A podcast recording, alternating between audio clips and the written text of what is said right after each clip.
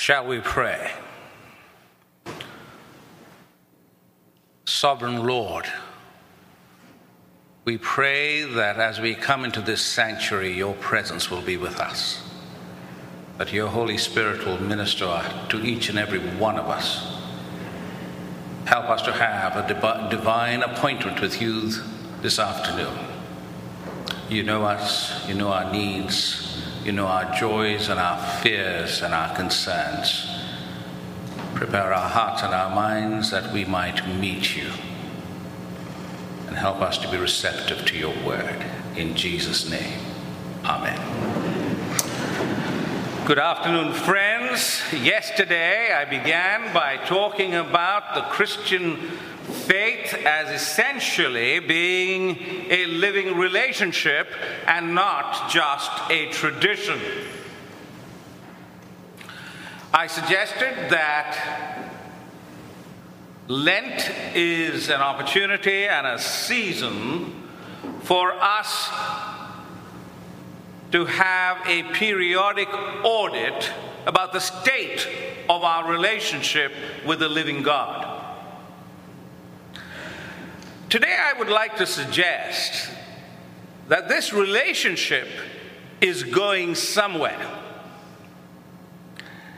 There is a purpose in this relationship, and the purpose of this relationship is in order that we might be transformed by God through our relationship with Jesus Christ, that we might be fit for heaven.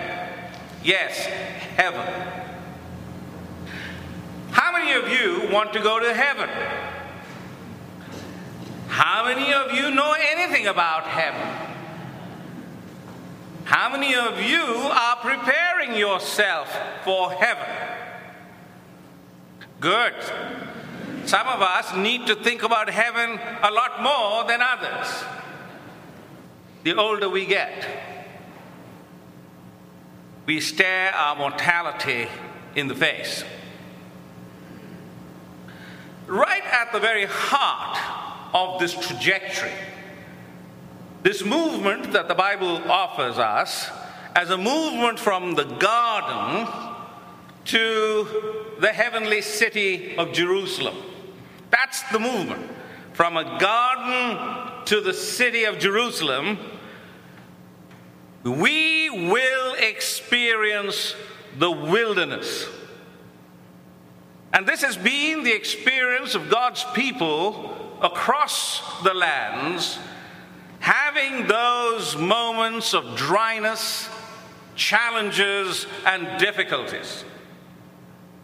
And it's precisely in those moments that we desperately need our North Pole, the Lord Jesus Himself.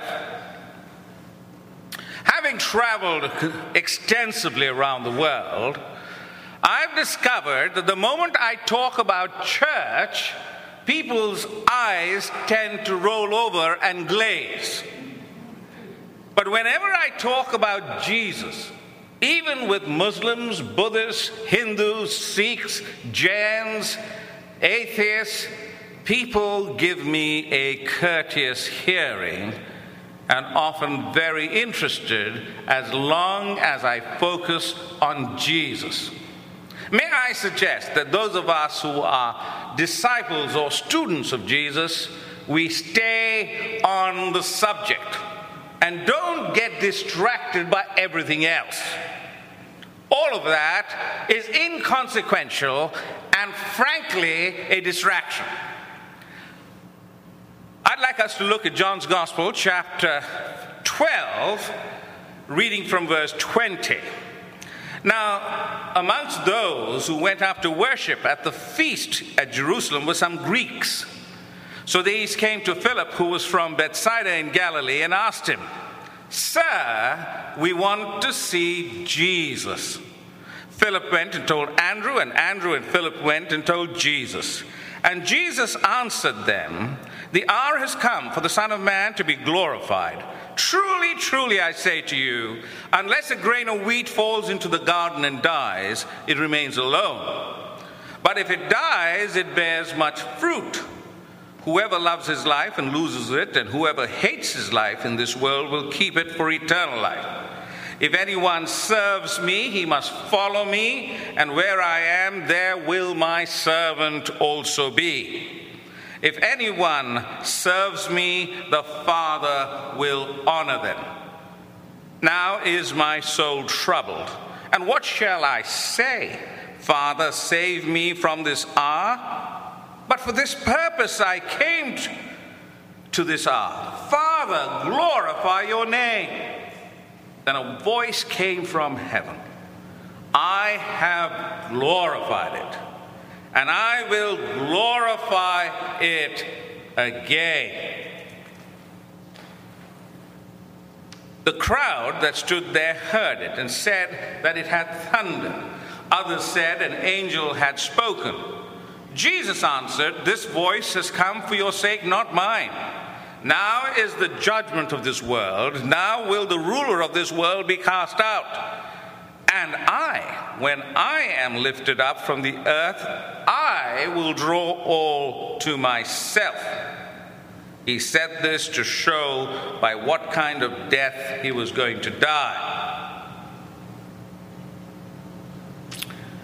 My brothers and sisters, isn't it curious that at the feast at Jerusalem, a Jewish feast, an odd religious festival, there were Greeks. What were the Greeks doing at this Jewish feast? The Greeks were known for their philosophical traditions, for their privileging of knowledge. They were particularly interested in the novel and the seminal. And they were curious about these odd, peculiar people, the Jews. But in the midst of their interest, they had come across the name of that amazing, enigmatic carpenter from Nazareth, Jesus of Nazareth. People were talking and raving about this man, probably even more than the media channels do about Trump. People spoke about his amazing teachings, the profundity of his understanding, the simplicity with which he spoke, the relevance with which he was able to make connections. They spoke about the miraculous in his life, magic baker, miracle maker. People were curious and wanted to get a piece of the action. And here we are told that Jesus came and was present, but the people wanted to meet him. People from the Greek tradition. And so we are told that they went and uh, they went to the disciples of Jesus. They went to Philip. I wonder why they went to Philip. Is it because Philip had a Greek sounding name? Philip went, took them to Andrew, and the request was, Sir, we want to see Jesus. And that's exactly where people are today. People are sick and tired of institutional religion. They're not impressed by churchgoers. There's a massive gap between practice and precept. A famous Indian president, a philosopher, Don at Oxford, had this to say about Christians Christians are ordinary people making extraordinary claims. You see, the gap between practice and precept is a stumbling block to the world. It's not simply about saying, I believe. It's not about orthodoxy and dogma and doctrine. It's about orthopraxis. If you know, you believe, then your behavior is altered by what you believe, and you translate it into the local idiom. We are called to be authentic, consistent, and relevant wherever we are. And this is the whole point of the incarnation that the Word of God became truly human and lived amongst us. That's the critical nature of Christian witness, that it's got to be located where we are. And so, when you talk about your wonderful church, you talk about your wonderful dean, and you talk about your wonderful bishop, and you talk about your wonderful Christian friends, doesn't carry much weight, frankly. We want to see Jesus. That's where everybody's at. We are so fed up of going through the rituals, the motions, the predictable cycles and the calendar of the church. But does it cut the mustard? Do you know why? Because people are yearning, yearning for something better, something that's real, something that's authentic. And the Christians are good news bearers, and we talk about heaven. I'm heaven bound. I don't know about you lot, but I am heaven bound. Ask yourself the question where are you bound? My father was an airline pilot. He was a fighter pilot before that, and he has regaled his families with all kinds of wonderful stories. Here's one for you today. The passengers on the transatlantic flight were about an hour and a half into the flight when the intercom came on, and this is what they heard Good afternoon, ladies and gentlemen. This is your captain speaking. It's a beautiful day. I have some good news and some bad news. The good news is that we are flying at an altitude of 35,000 feet at 645 nautical miles per hour. We have a steady tailwind and we're making excellent progress. The bad news is the navigational system is malfunctioning and I don't know where we're going. Dear brothers and sisters, how many of you are making excellent progress without the foggiest clue as to where you're headed for? May I suggest that you reorient your lives, invite Jesus to be your compass, and to give you that moral direction towards heaven. If you are serious about heaven, then find out more about heaven. Let me give you some facts from the book of Revelations, chapter 7, verse 9 to 12. This is what the Apostle John, sitting in the island of Patmos, records about the heavenly Jerusalem. He says, After this I looked up, and behold, a great multitude that no one could number from every nation, from all tribes, from all peoples and languages, standing before the throne and before the Lamb, clothed in white robes with palm branches in their hands. Number one, he got a rude shock. Heaven is highly populated. Number one, heaven is highly populated. Number two, heaven is crawling with foreigners. Did you did you get it? Heaven is crawling with immigrants. They come from every nation, every language, every tribe. If you don't like foreigners, you're going to have a major problem in heaven. You might not get there. I'm being serious. So, as a church, we need to say that the church of Jesus Christ is multi ethnic, multilingual, multicultural. Get it? We are not a monochrome community.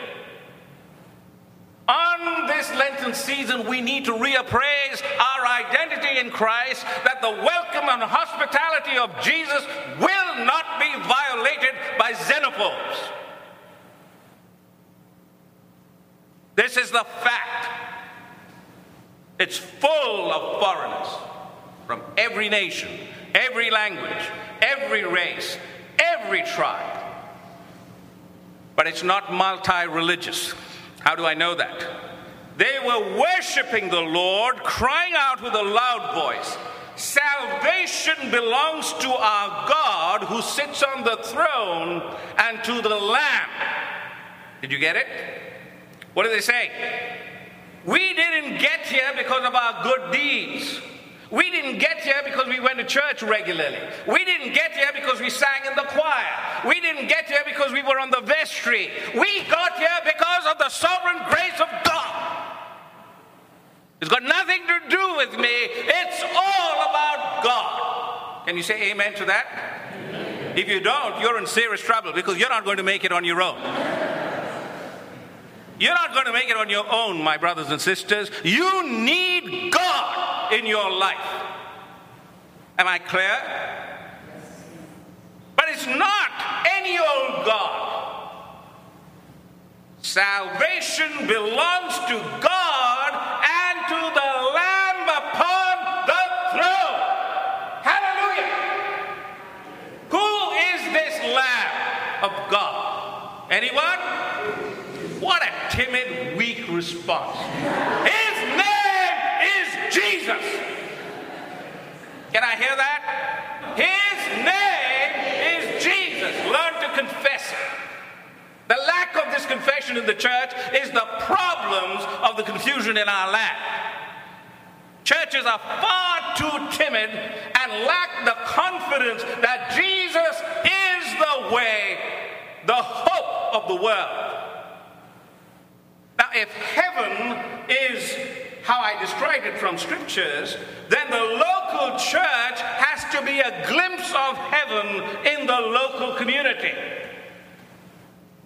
So the church cannot be a monochrome. It's got to be multi ethnic, multilingual, multicultural, but we are focused on Jesus. We proclaim that Jesus is Lord. How are we doing? Are you comfortable with that? I would love to hear many more sermons on heaven. I would like more people to be caught up with the hope of heaven. I would like more people to be transformed by Jesus Christ because the Apostle Paul says, if anyone is in Christ Jesus, he or she is a new creation. A transformed individual by the power of the gospel of Jesus Christ. That same power that rose Jesus from the dead. It's new life in Christ Jesus. And so, my brothers and sisters, no wonder the Greeks wanted to see Jesus. They wanted to see Jesus and meet him. This is what Jesus says If any one of you are weak and heavy laden, you come to me. He invites each and every one of us when he says, Follow me. Not the church, not the bishops, not the clerics. Often they're the problem. You follow me. Establish a relationship with me. Connect direct with me. I don't need intermediaries. You focus on me. This is the why the writer of Hebrews in Hebrews chapter 12 has this to say Fix your eyes on Jesus, the author and pioneer of our faith. And then he has this to say Get rid of the sin that so easily entangles us. You know, most of us have the most boring sin lives. Did you hear what I said? We're boring people. Even our sins are so boring. I wish we were a little more creative in our sin lives. We are creatures of habit. This is why the Apostle Paul has this to say. Why is it I do the things that I don't want to do and I never do the things that I know I should do? We're into the sin trap. We're entangled by habitual sin. And this is what Jesus offers us. He offers us a breakthrough. If any man or woman confesses their sins, God is faithful to forgive them, to cleanse them, and to make them righteous. Reestablish the relationship in order that we might live lives that are hopeful, that have purpose, that have clarity and our navigational system is not malfunctioning, but in fact, it is completely locked on to the heavenward trail. May God bless us and encourage us this day. Remember, you need God desperately. You don't need the church so much, you need God. Jesus never told anyone to go to church, but what Jesus told the church was to go into the world, that we might be the salt and the light of the world. We are gospel bearers and we are called to manage the influence of Christ in the world. May God give you the grace and us the wisdom to live an authentic, relevant life for the glory of God and for the benefit of others. Archbishop William Temple had this to say The Church of Jesus Christ is the only association constituted for the sake of its non members. May God give us the grace to be such a people. Amen.